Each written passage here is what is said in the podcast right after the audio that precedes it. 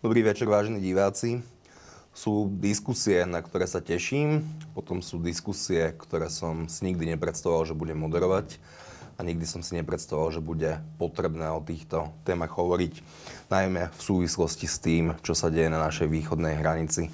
Ruskí okupanti sa snažia dobiť Ukrajinu a milióny statočných Ukrajincov odolávajú týmto ruským agresorom a treba na nich myslieť, treba im pomáhať a treba urobiť všetko preto, aby porazili Rusko v tejto vojne.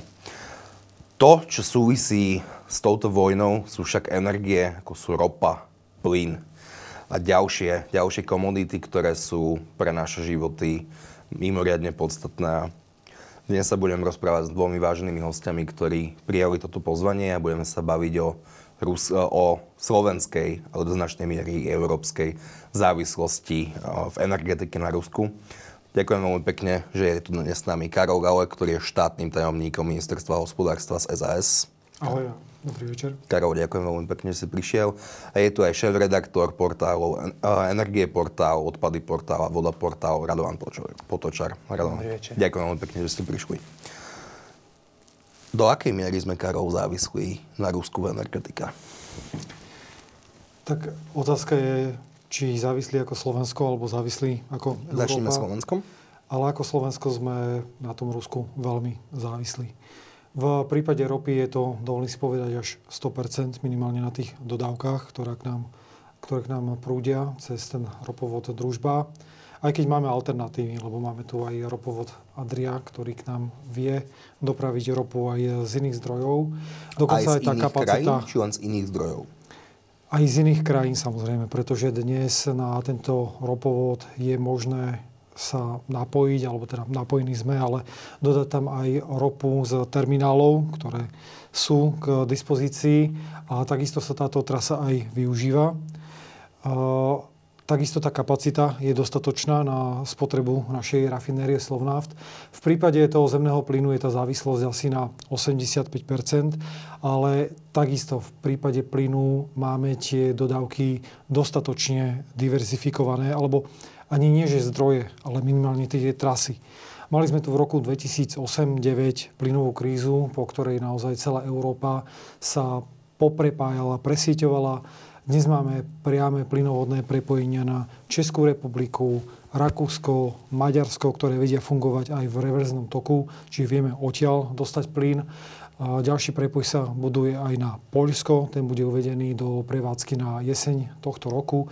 Rovnako reverzným tokom vieme dopraviť plyn aj na Ukrajinu, čo sa dnes e, skutočne aj deje.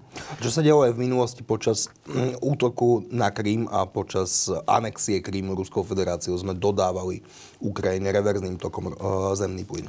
Presne tak. Dneska dokonca sme poskytli Ukrajine to, že tá kapacita je pre nich k dispozícii dokonca bezplatne až do konca tej vykurovacej sezóny. Čiže toto už je taký ten prejav solidarity, kde naozaj tí Ukrajinci majú k dispozícii aj takýto zdroj alebo minimálne tú kapacitu. Samozrejme, ten plyn si už musia zabezpečiť sami, pretože to sú dve oddelené veci. Jedna vec je kapacita a druhá vec je plyn samotný. To skús vysvetliť, ako je to oddelené. Oddelené je to tým, že tá kapacita je definovaná objemom, ktorý vieme na tej rúre prepraviť. A, a zase ten plyn, to je tá komodita, to médium, ten energetický nosič, ktorý dnes máme prevažne z Ruska. Treba ale povedať, že naozaj Rusko od začiatku konfliktu neprerušilo tieto toky. Tie toky sú plynulé, dokonca sa zvýšili. A, a takisto je tu aj to médium, alebo teda ten plyn, ktorý vieme dostať aj z iných oblastí, čiže ten plyn k nám vie plynulo tiecť, tak ako dnes vidíme, aj z terminálov. SPP si objednalo plyn, ktorý príde loďou, tankerom na terminál v Krku. Dnes už ho máme v Chorvátsku presne tak. Dnes už ho máme virtuálne k dispozícii, tento plyn. Reálne dorazí približne za dva týždne. A je to opäť taká tá cesta diversifikácie. To znamená, že popri tých trasách si začíname diversifikovať vo zvýšenej miere aj tie dodávky. Samotná Európa je na tom plyne, čo sa týka závislosti na Rusku, na tom o mnoho lepšie. Je tam asi tá 35-percentná závislosť. Keď celá Európa alebo Európska únia sú závislé na 35% od Ruska, tak? Približne, tak to môžeme povedať, lebo sú aj v rámci Európy nejaké, nejaké zdroje plyn, na plyn. Koniec koncov aj Slovensko má vlastnú ťažbu plynu, ale tá ťažba je 66 miliónov kubíkov ročne, zatiaľ čo naša spotreba je 5,2 miliardy. Čiže to nestačí ani na nejaký väčší podnik? Bohužiaľ, to je pomerne malé množstvo, ale to sa naozaj bavíme iba o nejakých zásobách, ktoré máme uh, tu na Slovensku práve na, uh, na tej južnej časti. Uh, tá diversifikácia ale je dobrá aj v tom, že okrem tých zásob, ktoré vieme k nám dostať, vieme tie zásoby aj uskladniť a neskôr využiť. No a my máme na Slovensku zásobníky zemného plynu, čo je naozaj veľmi dobrá vec. To je geologická štruktúra, ktorá je uzavretá tak, aby odtiaľ ten plyn, keď ho tam raz natlačíme, neunikal a táto tieto štruktúry alebo tieto zásobníky vedia uskladniť dostatok toho zemného plynu na tú vykorovacú sezónu a to sa aj v značnej miere využíva. Dnes tieto zásobníky sú stále plné, napriek tomu, že už tá vykorovacia sezóna končí približne na tých 25% Ale to treba... je veľa či málo? To je asi o 7 percentuálnych bodov menej, ako je tomu e, po iné roky. Napriek tomu ten vývoj tej zimy, že je veľmi mierna, e, je dobrý. Je to, je to teda pozitívna informácia, ale treba povedať aj to, že ten plyn v tých zásobníkoch nie je určený iba pre náš domáci trh. Tam e, majú plyn tak povedať zaparkovaný, pretože ten zásobník treba vnímať ako nejaké, parkova, ako nejaké parkovisko. Majú zaparkovaný aj iní dodávateľia z iných krajín, pre ktorých bolo výhodné uskladniť svoj plyn, ktorý si nakúpili na trhu pre svojich odberateľov v zahraničí práve u nás. Čiže pokiaľ naozaj ten vnútorný trh funguje, tak funguje aj obchod alebo to uskladňovanie a ten obchod s tými kapacitami v rámci týchto zásobníkov v rámci celej Európy. Nastala tam ale počas tejto sezóny veľmi, veľmi zvláštna situácia, neštandardná, kedy ruský Gazprom si nakúpil veľké množstva kapacít v týchto zásobníkoch. Čiže Prečo? zabezpečil si veľa parkovacích miest. Robil to aj po iné roky a to bolo z toho dôvodu, že ten Gazprom väčšinou počas tých letných mesiacov dodával ten plyn do Európy po iné roky, natlačil to do tých zásobníkov a potom počas tej sezóny, keďže nechcel sa spoliehať iba na tie plynovodné potrubia, tak dodával ten plyn odtiaľ. No ale zrazu tohto roku tieto kapacity ostali prázdne. Ostali prázdne a dodával iba cez tie rúry, cez tzv. domáce body. Domáci bod je to, čo mám otvorené zmluvne voči svojmu dodávateľovi, v tomto prípade voči Gazpromu. Možno, že je dôležité povedať, že na Slovensku jediný, kto má priamo zmluvu s Gazpromom je SPP. A využíval tú situáciu, že keď chýbal plyn, ono sa to dá veľmi dobre načasovať, lebo ako náhle troška prituhne, tak e, dá sa to predikovať na základe nejakých meteorologických údajov toto asi s presnosťou 3-4 dní, tak jednoducho on pustil ten plyn do tých rúr, zvýšil ten tlak. Ten plyn prišiel akorát vtedy, kedy sa zvýšil ten objem. Ako náhle sa opäť oteplilo, tak zase tie kohútiky priškrtil. Nebolo nikomu jasné, čo môže byť e, dôvodom tohto celého, alebo minimálne nie na tom začiatku, ale teda potom lete to spôsobilo ten prudký nárast cien plynu na tých trhoch, kedy nám naozaj zo 16 eur e, vyskočila táto cena na 80. Dokonca sme mali obdobie, kedy to bolo vyše 100 eur. No a zrazu e, sme pochopili, keď začali tie veľké presuny vojsk a veľké tlaky, že toto mohlo byť naozaj súčasťou tej vojenskej stratégie. Teda, že sa Rusko snažilo ešte dostať čo najviacej peňazí. Ani nie, že peňazí, ale možno, že e, držať tú Európu v takom šachu, v takom tom e, zovretí, z toho pohľadu, že ak by ste ne, nechceli urobiť niečo, nejakú protireakciu, nejakým spôsobom podporiť tú Ukrajinu, tak ja mám stále na vás páky a tie páky na vás mám práve v takomto období, kedy poriadne prituhne a vy ten plyn budete potrebovať nielen pre domácnosti, tak povediať, chránených odberateľov, medzi ktorých patria nemocnice, školy, škôlky, ale aj pre váš priemysel, pretože u nás stále veľmi veľa toho plynu využíva tá, práve ten priemysel. Vyrábajú sa z toho dusikaté hnojiva, ten priemysel je potrebný na beh rôznych paroplynových elektrární. Máme tu aj ďalšie zložky, máme tu teplárne, ktoré to používajú v rámci kogenerácie. Čiže ten plyn na Slovensku momentálne nie je možné ničím nahradiť.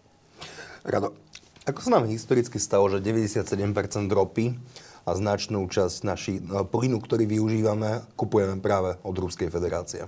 Na rozdiel od iných krajín. Tak v prvom rade si treba uvedomiť, že 40 rokov sme boli ruským satelitom, respektíve sovietským satelitom, kedy vznikli silné väzby. Uh, a to nie len v plyne, to je aj vec výstavby jadrových elektrární a dodávok jadrového paliva, to je vec dodávok ropy. Z tohto obdobia 40 rokov našej totálnej závislosti uh, pramení aj naša súčasná závislosť. Pričom 20 rokov z toho obdobia sme boli aj Ruskom okupovaní. Takže z toho pramení tá, tá dnešná závislosť. A ešte možno na margo toho, čo, o, čo, o, čom, o čom sme už hovorili, tak uh, už dnes ako generáli po vojne môžeme spätne dešifrovať rôzne ruské kroky uh, k destabilizácii Európy alebo k tomu, aby bola Európa pod tlakom. Jedným z tých krokov podľa mňa bolo určite aj to teatrálne ukulovanie šéfa Gazpromu Alexia Millera pred televíznymi kamerami, niekedy v prvej polovici jesene minulého roka. Osvež nám pamäť, kedy... o, čom, o čom bolo to teatrálne vystúpenie? To teatrálne vystupovanie prebiehalo tak, že jeho šéf, Vladimír Putin, pred kamerami poveril Alexia Millera tým, aby najprv naplnil zásobníky plínu v Ruskej federácii a následne, aby v novembri naplnili zásobníky v Európe. To, či sa to stalo v Rusku, do akej miery jedna vec, ale v Európe Gazprom svoje zásobníky nenaplnil. Rusi ten svoj slub v novembri nesplnili. Takže už na začiatku vykurovacej sezóny sme boli pod úrovňou predošlých rokov v zásobách a tak sme, e, tak sme postavení aj dnes, či už ako Slovensko alebo aj ako EÚ. Máme menšie zásoby plynu a je to najmä pričinením ruskej politiky, ktorá už zrejme v tom období plánovala to, čo sa bude dnes diať. A zároveň k tomu ešte prispeli aj ďalšie faktory, a to boli vysoké ceny plynu, dané aj pokovidovým oživením, kedy sa oplatilo z tých zásobníkov viac čerpať pre obchodníkov, predávať ten plyn. boli lacnejšie ceny už v tých zásobníkoch. Pretože áno, áno, v princípe v zásobníkoch bol k dispozícii plyn a obchodníci, ktorí ho tam mali, keď videli vysoký nárast cien, tak ako to v trhovej ekonomike býva, reagovali tak, že ten plyn predávali Takže to taktiež prispelo k tomu, že toho plynu je dnes relatívne menej, aj keď nie je to dôvod na paniku, ale určite tie zásoby sú menšie ako v minulých rokoch. A teda ako vieme nahradiť tieto zásoby, ktoré prichádzali z Gazpromu a ktoré prichádzajú predovšetkým z Ruskej federácie? Vieme nahradiť a kupovať plyn od niekoho iného? Vieme, vieme. Dokonca sa dá povedať, že mimo zimnej sezóny by Európa ako celok, ak aj nejako Slovensko, možno ako tak dokázala bez toho ruského plynu fungovať, ale určite nie počas vykurovacej sezóny. Tie iné zdroje, ako už e, bolo spomenuté, sú jednak LNG, teda skvapalnený zemný plyn, ktorý sa prepravuje tankery, tankermi. teraz prúdia z Ameriky do Európy. Áno, áno. To sú tie tankery, ktoré, sa prepravujú, ktoré prepravujú skvapalnený zemný plyn z Ameriky, z Kataru, z ďalších krajín, ale aj z Ruska, k nám prúdi LNG. A potom sú to ďalšie plynovody z krajín, ktoré v okolí Európy ťažia plyn. A tými sú napríklad Norsko, Alžírsko, Azerbajdžan.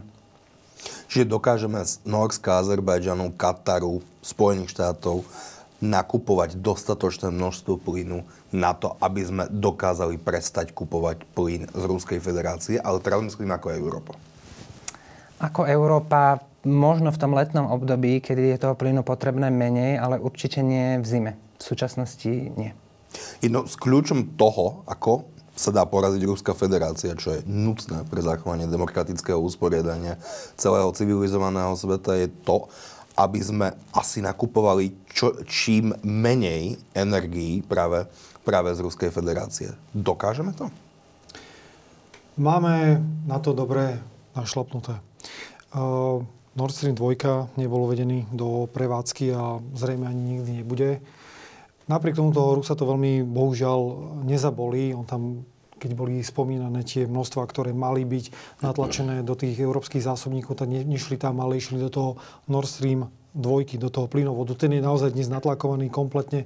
Čiže si mám predstaviť, že tie potrubia, ktoré sú ťahané z Ruska až ano. do Nemecka, sú dnes plné plynu? Sú dnes minimálne táto Nord Stream 2 je plná plynu. Malo to vytvoriť ďalší tlak na to urychlené spustenie, lebo Rus povedal, tak chcete plyn, tu máte plynovod, dajte mi pečiatku, aby sme mohli týmto začať dodávať.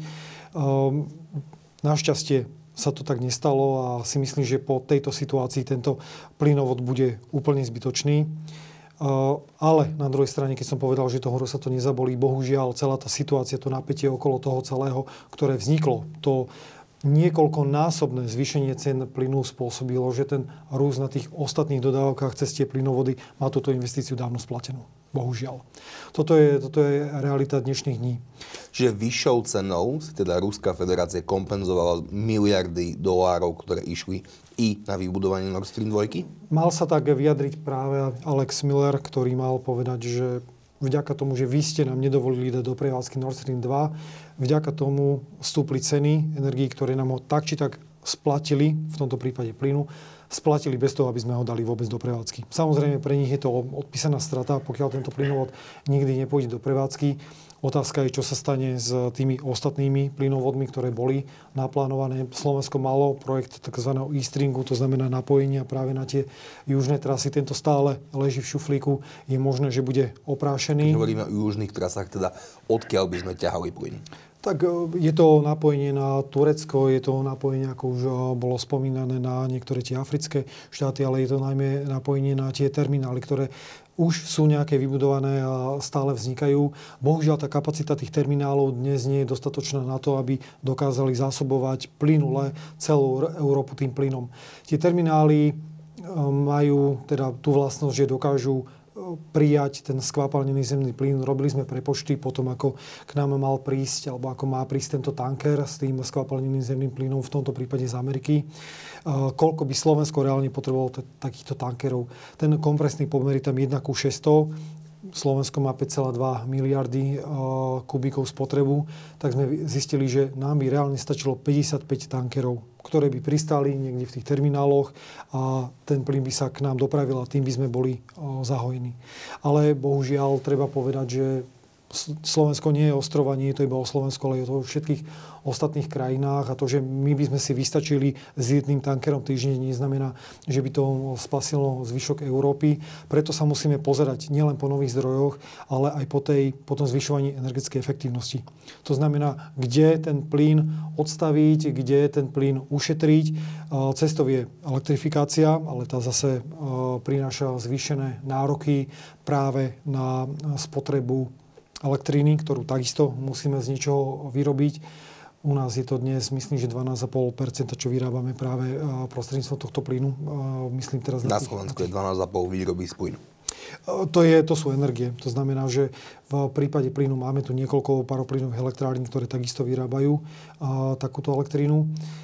Potom vieme využiť domáce zdroje. V prípade domácich zdrojov sa bavíme najmä o biomase, ale biomasa bohužiaľ teda niekedy je v takej tej nemilosti a hladí sa na tú trvalú udržateľnosť, čo je úplne v poriadku. To znamená, že ak chceme ísť touto cestou, tak by sme sa mali pozrieť aj na tie rýchlo rastúce dreviny, ktoré si vieme sami dopestovať. Cestou je výroba biometánu, to znamená prechod bioplínových staníc existujúcich, ale aj výstavba nových, ktoré vedia vyčistiť ten vyprodukovaný meta, biometán na úroveň metánu a natlačiť to do tej plynofikačnej siete. No a dnes sa aj veľa hovorí, nielen, teda nie na Slovensku, ale v iných krajinách, o istom návrate k uhliu pretože uhlie vie byť takisto zdrojom minimálne v nejakom tom prechode, aj keď to uhlie dnes je veľmi, veľmi neželaným efektom, ale máme na váhe dva faktory. Jedna je tá energetická nezávislosť od toho Ruska a druhá je tá ekológia, ktorá je takisto pre tú Európu veľmi dôležitá. Keď sa máme baviť o tom, že či na Slovensku sa chceme vrátiť k tomu uhliu, tak ja hovorím, že nie. Jednak z toho uhlia toľko... I preto, že sme tie uh, uholné elektrárne už dotovali dlhé roky. Jednak, jednak kvôli tomu, ale ak by teda mali ďalej fungovať, tak by to muselo ísť e, bez tých dotácií, lebo dotácie naozaj v tom 23. končia a toho sa už nikto nikdy nedotkne ale aj to uhlie, ktoré tu bolo spalované, nebolo kvalitné, škodilo tomu životnému prostrediu. Vo Vojanoch našli alternatívy, ako vie fungovať aj táto elektráreň, bude bez uhlia alebo iba s malou prímesou. Takže tie alternatívy tu sú, ale opäť prizvukujem, nie je to iba o tom Slovensku, ale je to naozaj o tej celej Európe. A treba rozlišovať teplo a treba rozlišovať tú elektrínu teplo nie je komoditou, ktorá by bola obchodovaná cezhranične, zatiaľ čo tá elektrína je. Čiže mali by sme ísť cestou elektrifikácie a hlavne zvyšovania tej energetickej efektívnosti. Rado, aký je rozdiel medzi tým skvapalneným plynom, ktorý k nám prichádza tankermi, momentálne zo Spojených štátov a z iných krajín, a tým zemným plynom, ktorý odoberáme z Ruska? Hm. Ešte možno predtým predsa len poznámka keďže uh, to, si toho pomenoval veľa a určite tie zdroje sú ešte ďalšie. Keďže ten plyn nenahradíme jedným riešením, nie žiadny zázračný prútik, ktorým by sme nahradili jeden plyn, ale bude to o tom mixe riešení. A okrem všetkého, čo bolo povedané, tak sa určite dá počítať aj s odpadom. Napokon tuhé druhotné palivo, čo je v princípe nerecyklovateľný odpad, sa už dnes v nejakej testovacej fáze vo Vojanoch využíva. Mohol by sa možno jedného dňa využívať aj v Novákoch alebo v nejakých nových prevádzkach. Tak tie štátne elektrárne majú projekt multipalivového kotla v Žiline, ktorý by využíval aj odpad. Potom je to určite biomasa, biometán, kde myslím, že z plánu obnovy idú eh, nejaké peniaze na upgrade bioplynie, ktoré dnes používajú prevažne agrárne vedľajšie produkty. Takže určite to bude o mixe riešení, tak, aby sa, hľadala, aby sa hľadala vhodná kombinácia, ktorá bude aj ekonomicky efektívna a udržateľná. A čo sa týka už tvojej otázky, tak uh, tam ten rozdiel v princípe nie je. Uh, v prípade ropy to je skôr technologický problém, keďže tá ruská ropa je ťažká, má iné chemické zloženie ako ľahká ropa, ktorá je z arabských krajín a mohla by k nám prúdiť cez ropovod Adria z, zo Saudskej Arábie prostredníctvom tankerov, ktoré by plávali k Chorvátsku. V prípade zemného plynu tam neviem o tom, že by v chemickom zložení uh, bol problém. To je metán. To je metán. A keď hovoríš o ľahkej a ťažkej rope, o čom hovoríme? To je chemická otázka, ktorú do dôsledkov nebudem vedieť vysvetliť, ale v princípe je to iný pomer uhlovodíkov, iný obsah síry. A čo je dôležité, že potom to spracovanie ropy v rafinériách si vyžaduje iné technológie. U nás je máme? jedna rafinéria, Slovnaft, a tá je adaptovaná na rúskú ťažkú ropu. S tým, že nejakú, nejakú proporciu e, ľahkej saudskej ropy už Slovnaft využíval, ale len v tom zmysle, že bola primiešavaná do ťažkej ruskej ropy. Takže v prípade, ak by mal Slovnaft využívať len ľahkú ropu z arabských krajín, napríklad zo Saudskej Arábie, tak by e, potreboval investície, potreboval by nejak možno ešte vylepšiť, e, zmeniť svoje technológie, ale to asi nie je neriešiteľný problém je to vec adaptácia. A Slováci určite, ktorí cestujú do Viedne alebo na Špecha, tak, tak poznajú OMV, ktorá je, ktorá je pri Viedni. Tá spracováva ľahkú alebo ťažkú ropu? To neviem. Odkiaľ majú Ktorou? Rakúšania ropu? Ja si myslím, že toto bude tá ľahká ropa, pretože keď sa pred rokmi uh, hovorilo práve o tom prepoji na Švechát, teda toho pokračovania toho ropovodu, ktorý končí u nás v Slovnafte, respektíve pokračuje maximálne na Čechy, ale nie na Rakúsko tak bola otázka, že či budeme my vedieť v prípade nejakého reverzného toku využiť túto ropu, ktorú spracovajú vo Švechate.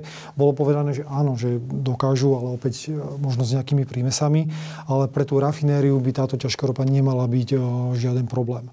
Takže aj z tohto prepoja by v tomto prípade asi viacej profitoval ten Švechat aj vzhľadom k tým kapacitám, ktoré by na tomto potrubí boli. Rado spomína, že by sme potrebovali investovať doslovna v to, aby dokázal spracovávať tú, tú ľahkú ropu.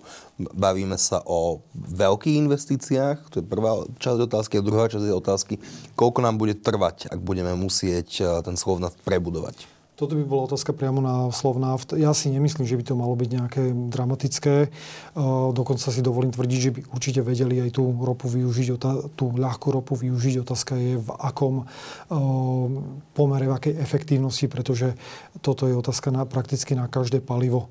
Ale nemyslím si, alebo nie som určite v pozícii dnes, aby som vedel zodpovedať na, na túto otázku. Spoločná otázka na vás oboch. Často sa hovorí o tom v týchto dňoch, že vlastne Európa financuje, chtiac, nechtiac, vojnu na Ukrajine tým, že tieto komodity kupuje od Ruska. Karol, ty si spomínal, že ten plyn stále tečie. A momentálne dokážeme Rusku po tom, čo ho odpojíme zo systému SWIFT vôbec platiť? A chceme mu platiť za tie dodávky?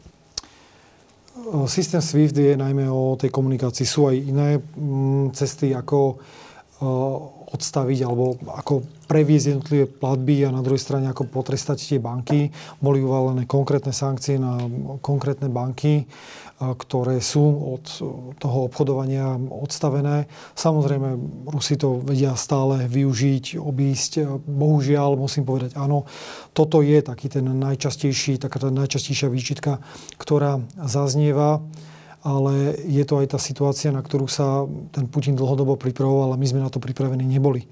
To znamená, on si naozaj vytvoril tú závislosť tej Európy, začal čo tá Európa dovolím si povedať, veľmi dlho vajatala. Ako máme aj dnes rôzne plány, máme tu taxonómiu, máme tu podporu obnoviteľných zdrojov, aby sme boli čo najviacej sebestační. O tom sa hovorí už roky, rokuce, ale nikdy neprišlo k takému nejakému najvýraznejšiemu boomu, ktorý by to posunul výrazne dopredu. A ja si myslím, že práve táto vojna je veľmi zlá, ale súčasne vytvára aj obrovský priestor práve na, na to oživenie v tejto oblasti. To znamená, určite do budúcnosti sa bude vo veľkom investovať do tých obnoviteľných zdrojov. Už som spomenul tú energetickú efektívnosť. Máme na to zdroje z plánu obnovy. Máme na ten repowering, to znamená zmenu tých bioplynových staníc 60 miliónov eur vyčlenených. Máme tam 100 miliónov na samotné obnoviteľné zdroje. Máme tam na zvyšovanie flexibility sieti ďalších 60 miliónov. Čiže toto je to, čo to prináša ako tú príležitosť. Ten Rusi to uvedomuje. A možno práve preto si aj načasoval ten samotný konflikt. Pretože za takých 5 rokov si dovolím povedať, že Európa by bola už úplne, úplne niekde inde a neboli by sme takto ľahko vydierateľní, ako je to dnes. Karel si pravdepodobne toto všetko uvedomuje a môže sa stať, že by si povedali v rámci odvetných sankcií, tak vám prestaneme dodávať plyn a ropu? Áno, Áno, toto je, toto je to, že my sa tu bavíme v Európe hlavne o tom, či my zastavíme tie kohútiky, že povieme, že už dosť, už nechceme a už nebudeme posielať tie peniaze za túto komoditu, ale ja si skôr myslím, že je tu tá opačná strana, ktorá je pripravená na to, povedať, tak vy teraz robíte nejaké odvetné akcie voči nám, vy teraz posielate zbranie alebo vojakov alebo humanitárnu pomoc na tú Ukrajinu, tak my vám ukážeme, čo sa stane v tom prípade, keď v tom budete pokračovať. A žiaľ, boli, bolo vedené obrovské množstvo diskusí. Dneska sme mali takisto stretnutie členov Medzinárodnej energetickej agentúry, kde sme sa bavili aj práve o tom, ako uvoľniť ropné zásoby, ako pokračovať eh, nejakým spoločným úsilím na tom odpojení sa alebo zvýšení tej diverzifikácii, čo sa Európy, ale v podstate aj celého sveta týka. No a nie je naozaj žiadne čarovné riešenie alebo nejaké lusknutie prstom, ktoré by toto celé vyriešilo. A sú tu štáty, ktoré veľmi ľahko povedia, ako napríklad Kanada, my od dnešného dňa neberieme žiadnu ruskú ropu, ale oni majú vlastné zdroje.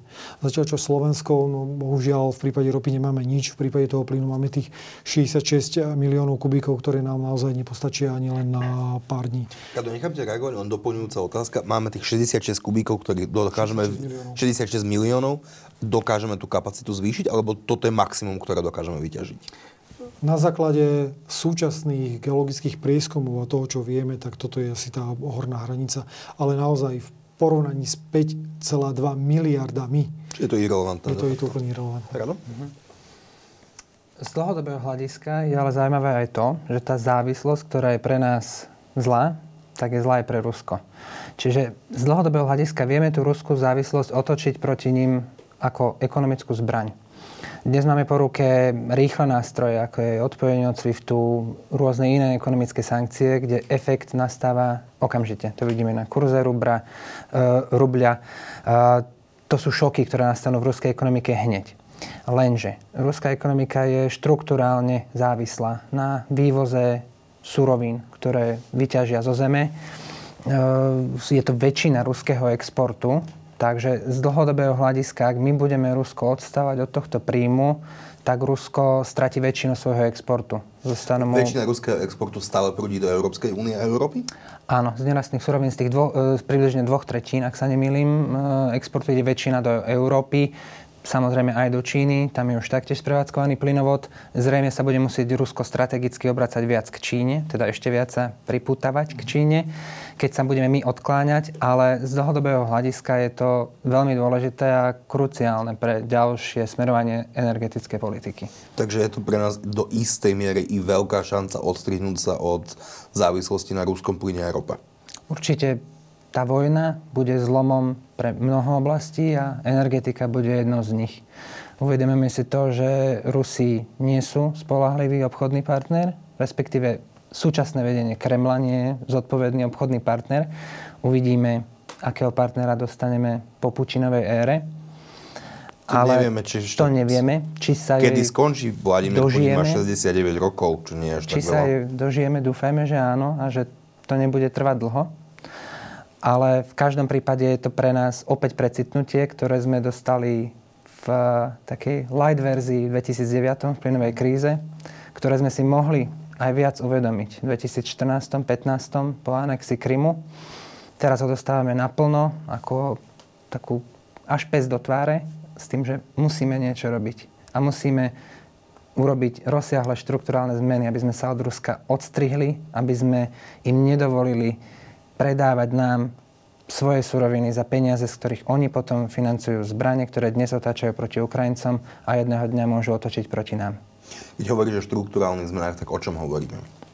Vlastne to, o čom hovoril Kar- uh, Karol, to znamená nahrádzanie plynu inými zdrojmi, ktorých sme už mnoho pomenovali. A zároveň je veľmi dôležitá energetická efektívnosť. Pretože to je oblasť, ktorou dokážeme riešiť viacero cieľov. Energetická efektívnosť znamená to, že znižujeme spotrebu energii. Zateplujeme, uh, kupujeme účinnejšie zariadenia, vymieňame okna, množstvo opatrení, vďaka ktorým znižujeme náročnosť, taktiež priemysle. Tým, že znižujeme spotrebu energií, najlepšia energia je nespotrebovaná energia, tak e, znižujeme emisie, čiže naplňame ciele environmentálnej politiky, e, znižujeme svoje náklady, pretože spotrebujeme menej energie a zároveň znižujeme svoju závislosť na dovoze surovín z Ruska.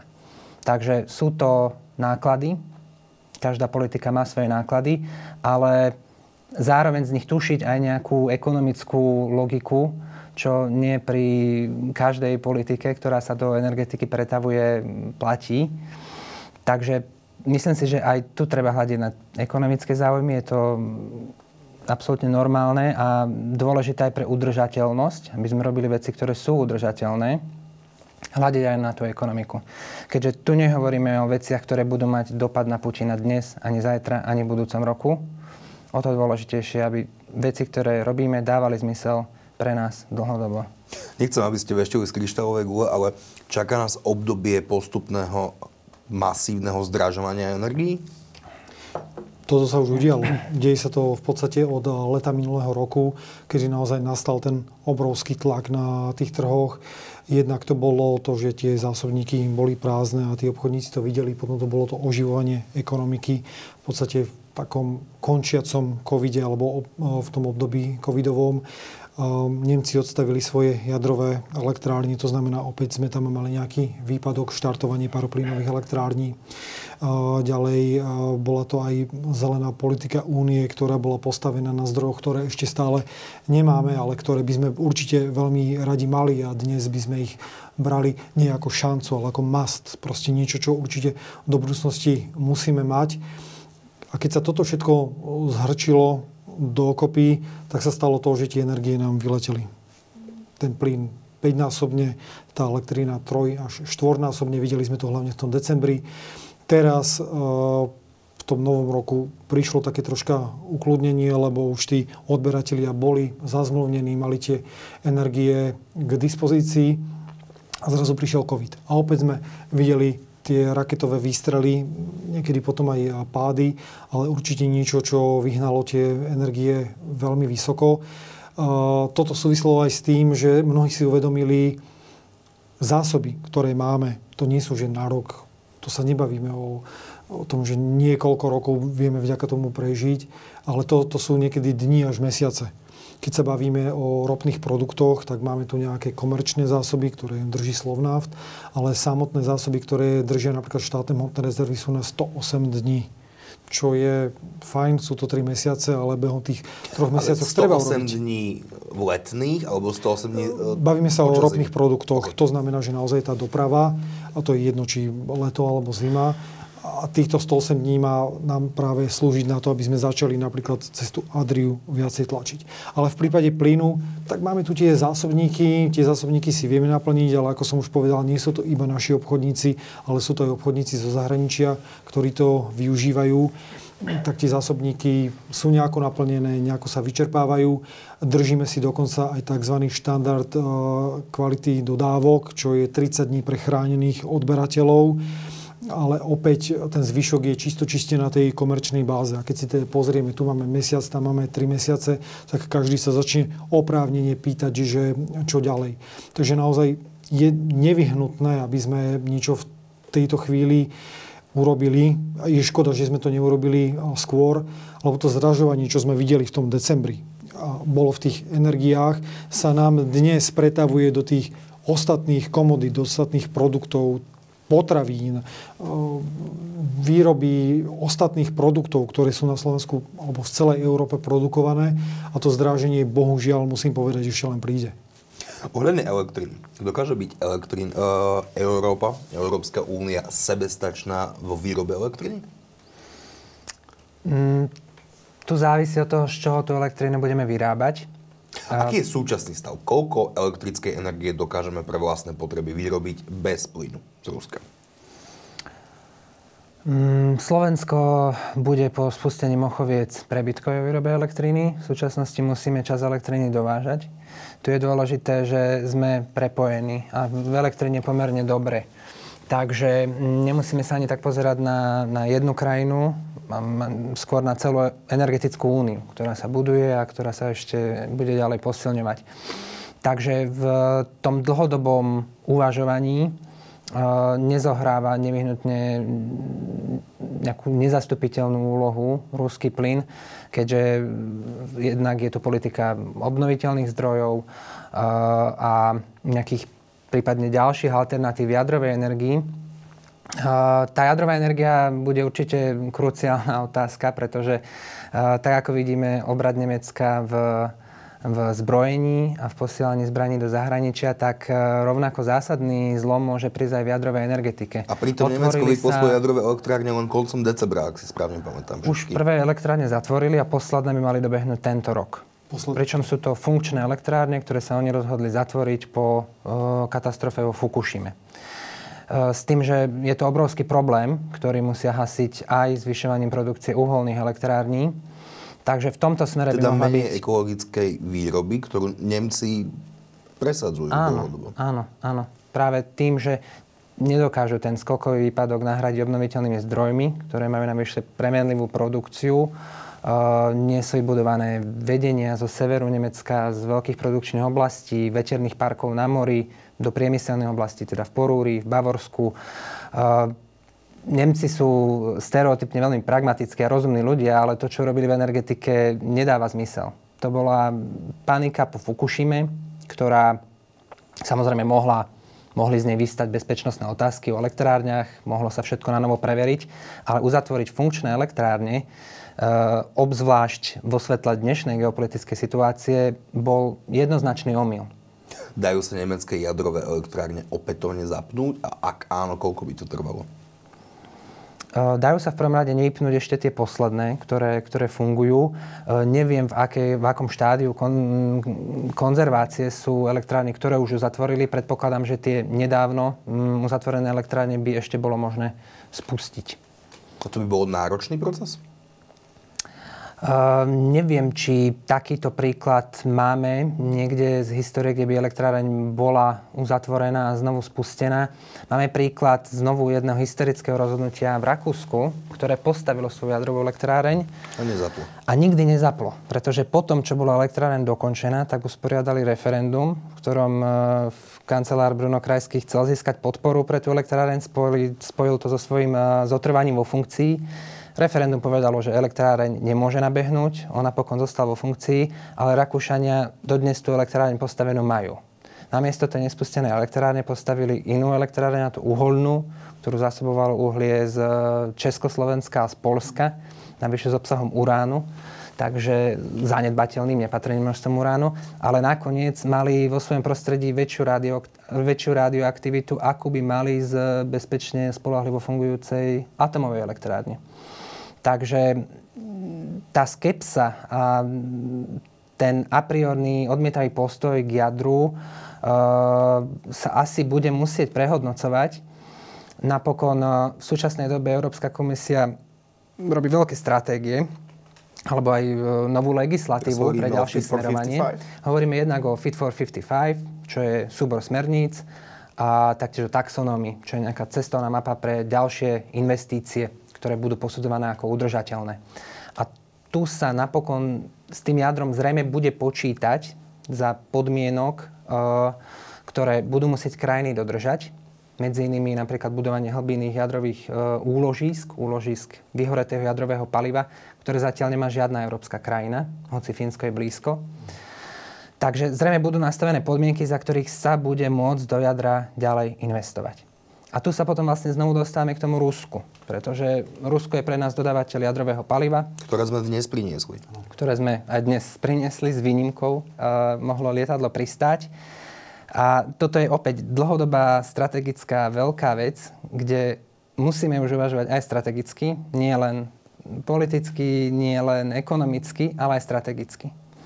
Česi začínajú tvoriť tender pre nový jadrový zdroj v Dukovanoch a práve minulý rok, ešte nevedia o súčasnej situácii, vyradili z tendra, e, alebo z prípravy vôbec tendra Rosatom. Mm-hmm. A to po výbuchu, respektíve potom, ako sa objasnili okolnosti výbuchu uh, skladu vo Vrbieticiach, tak. ktorý vyhodili do vzduchu ruskí agenti. Takže ak budeme mať my na stole jedného dňa nový jadrový zdroj v Jaslovských Bohuniciach, čo môže byť na stole o 10 rokov, 5 rokov, 20 rokov, tak uh, musíme brať do úvahy aj to, aký typ reaktora tam dáme, aké palivo sa tam bude môcť dovážať a koho k stavbe takého dôležitého kusa infraštruktúry, kusu infraštruktúry pustíme. Karol, keď hovoríme o jadrovom palive, to hovoríme o čom? Čo je toto jadrové palivo? To sú tie tyče uránové, ktoré sa zavážajú do tých jednotlivých jadrových elektrární. Jadrové palivo má naozaj tú výhodu, že potrebujeme pomerne malý objem takéhoto paliva na obrovský objem elektriny, ktorý z toho vieme vyrobiť. Pokiaľ sú dodržané všetky postupy, ako prepravné, tak aj technologické zavážanie, spúšťanie, tak sa naozaj bavíme o veľmi bezpečnej a stabilnej výrobe elektrickej energie. Ale ako už Rado povedal, otázka je, odkiaľ to palivo prichádza. Spomenul si už, že dnes pristálo v Bratislave lietadlo, ktoré prišlo z Moskvy. Jednalo sa o dodávku, ktorá bola dlhodobo dopredu dohodnutá. Do, hovoríme dlhodobo pri, pri tejto téme, to hovoríme o dňoch, mesiacoch? Rokoch? Mesiacoch, ale s tým, že tam je naozaj naplánovaný ten termín tých jednotlivých dodávok dlhodobo dopredu, to znamená niekoľko rokov a potom už ide o to, že kedy sa to palivo objedná, kedy sa dohodne, akou cestou sa toto palivo k nám dostane. A tiež treba povedať, že bol ten priestor letový uzavretý vo všetkých e, krajinách, ale nič Slovensko neporušilo, pretože tak ako letová spoločnosť, ktorá doviezla toto palivo, nemala na, na sebe ovolané sankcie, takisto vzdušný priestor ostal otvorený pre humanitárnu pomoc a práve dodávky tohto jadrového paliva. Takže tu prebehlo všetko čisto a my sme potrebovali toto jadrové palivo na to, aby vedeli tie naše reaktory, hlavne v tých bohniciach, e, fungovať. Mali sme samozrejme zásoby, lebo čas sa drží v štátnych rezervách, čas sa drží aj v slovenských elektrárniach ale na to, aby nedošlo k žiadnemu ohrozeniu bezpečnosti prevádzky výroby elektriny, tak eh, bolo potrebné toto palivo doviesť.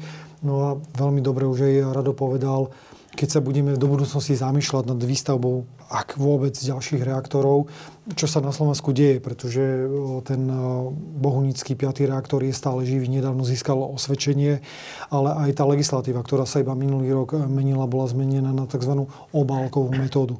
To znamená, že nie je potrebné pred vydaním osvedčenia alebo predtým, ako sa začne s posudzovaním vplyvu na životné prostredie, poznať už konkrétny typ. Takže my máme naozaj dnes dvere otvorené pre akúkoľvek Konkrétny typ jadrového paliva? Konkrétny typ jadrovej elektrárne. Mm-hmm. Lebo to, čo máme dnes na Slovensku, to sú tie VVR 440 klasické ruské typy, kde dnes vie dodať toto palivo žiaľ iba Rus. Iba Ruská federácia. Iba Rus, iba, iba, iba ten eh, konkrétny, áno, vyhrali to v tom tendri, ktorý je na 5 rokov, vedeli sa tam prihlásiť aj iní. Ale to palivo, s ktorým by sa oni eh, prihlásili, by muselo byť certifikované. A takáto certifikácia trvá niekoľko rokov. A to je ten proces, ktorý v týchto dňoch štartujeme a chceme sa naozaj pozrieť na to, ako to bude do budúcnosti s tou diversifikáciou, ako rýchlo vieme certifikovať iný typ, lebo tieto reaktory nie sú iba na Slovensku, ale sú aj v iných krajinách Európskej únie. Jado? Tento typ reaktorov majú hlavne východoeurópske štáty, Slovensko, Česko, Maďarsko, Ukrajina, ale taktiež Fínsko. Fínsko. A v prípade tých fínskych VVR, tie, VVR 440 Čiže VVR 440 je reaktor. Je typ reaktoru. Tak. tak do tých v rokoch 2001 až 2006 dodával palivo aj americký Westinghouse. Bolo to ale iba obdobie 5 rokov. Potom sa Fíni rozhodli prejsť k dodávkam od ruskej štátnej firmy Twell, od ktorej odoberáme palivo aj my. Nejaké pokusy, výskumy boli aj v maďarskom Pakši. Napokon aj u nás bol výskumný projekt uh, v roku 2015 až 2018, tuším, uh, kde sa hľadali možnosti, skúmali, či vôbec prípada do úvahy odoberať iné palivo. Napokon mm, ten tender, ktorý slovenské elektrárne urobili, nám mm, zabezpečil ruské palivo na obdobie 2022 až 2026 s tým, že je možné to ešte predlžiť do budúcna, ale určite treba hľadať ale riešenia. Ak rozumiem správne, tak možné... Karol hovoril, že pre náš typ reaktorov vieme odoberať palivo iba z Ruska, správne? tak ako Rado povedal, boli tu v minulosti... Je tam výnimka v Spojených štátoch? Boli tu v minulosti nejaké pokusy.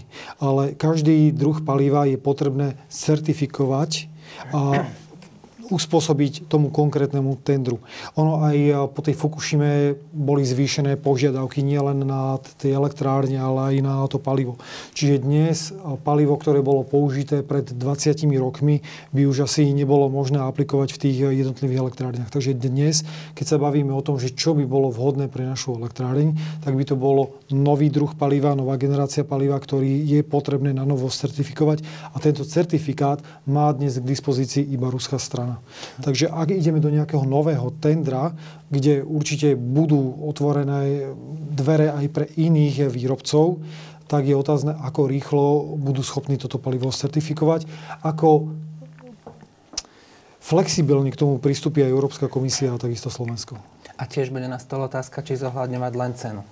Tak. Totiž to v tendri uh, ktorý mali slovenské elektrárne pred tými dvomi rokmi, bol zapojený americký Westinghouse na dodávky mm. jadrového paliva a v tom tendri neúspel kvôli vyššej cene, ako mali Rusi. Tá cena bola vyššia pomerne zásadne, boli to veľké milióny eur, ale v konečnej cene elektriny by sa to prejavilo málo, pretože samotné jadrové palivo je relatívne malý náklad jadrových elektrární a tým pádom konečný spotrebiteľ elektriny by aj iný zdroj jadrového paliva v peňaženke nemusel pocítiť. Teda jadro, eh, výroba elektriny z jadra je budúcnosť, ale s takou hviezdičkou, že ale napríklad Slovensko by bolo i napriek tomu zatiaľ závislé na jadrovom palive z Ruska? Toto je veľmi dobrá otázka. To, čo dnes máme na stole, je ruské palivo, ktoré využívame. Táto situácia úplne zmenila aj tú energetickú scénu a ten pohľad, čo bude do budúcnosti s tým jadrom. Lebo tak, ako sa v rámci taxonomie riešila tá podpora zaradenie jadra medzi ten udržateľný zdroj, tak tam vystávali otázky, odkiaľ bude takéto palivo v budúcnosti do Európy a do našich, do našich jadrových elektrární prúdiť.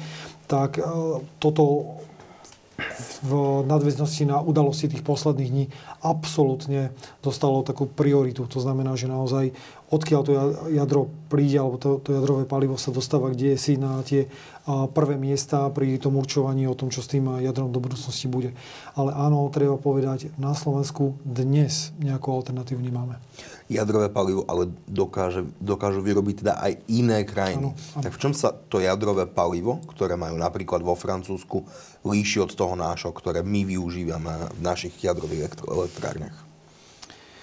To sú, to sú častokrát v tom zložení, nie som jadrový technik, ale naozaj sú to, sú to drobné odchýlky. Napríklad tieto odchýlky nie sú že medzi Slovenskou jadrovou elektrárňou a francúzskou, ale medzi Bohunicami a Mochovcami. Čiže, Čiže ko, je to konštrukčná otázka, to, ako boli tie elektrárne konštruované a vyrobené? Skôr to, ako je to palivo vyrobené. Čiže tam ide naozaj o to, ako to palivo sa robí pre konkrétny typ elektrárne. To sa robí na mieru, tak ako kedy si sa šili topánky, takisto sa dnes vyrába jadrové palivo pre ten, ktorý konkrétny reaktor. Mm-hmm.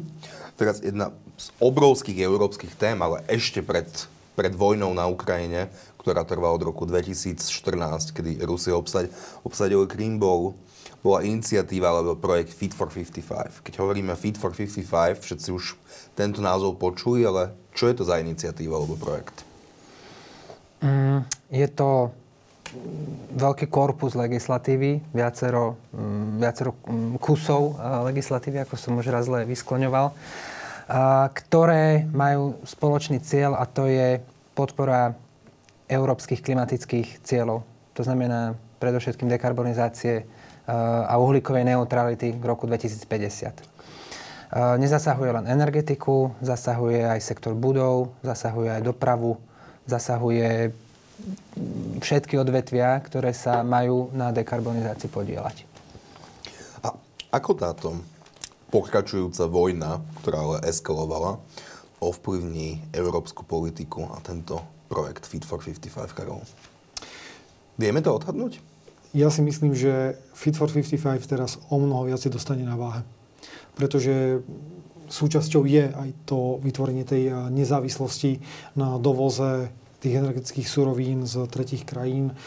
Je jasné, že dokážeme byť aj na báze obnoviteľných zdrojov alebo vďaka zvyšovaniu energetickej nezávislosti o mnoho viacej sebestačnejší.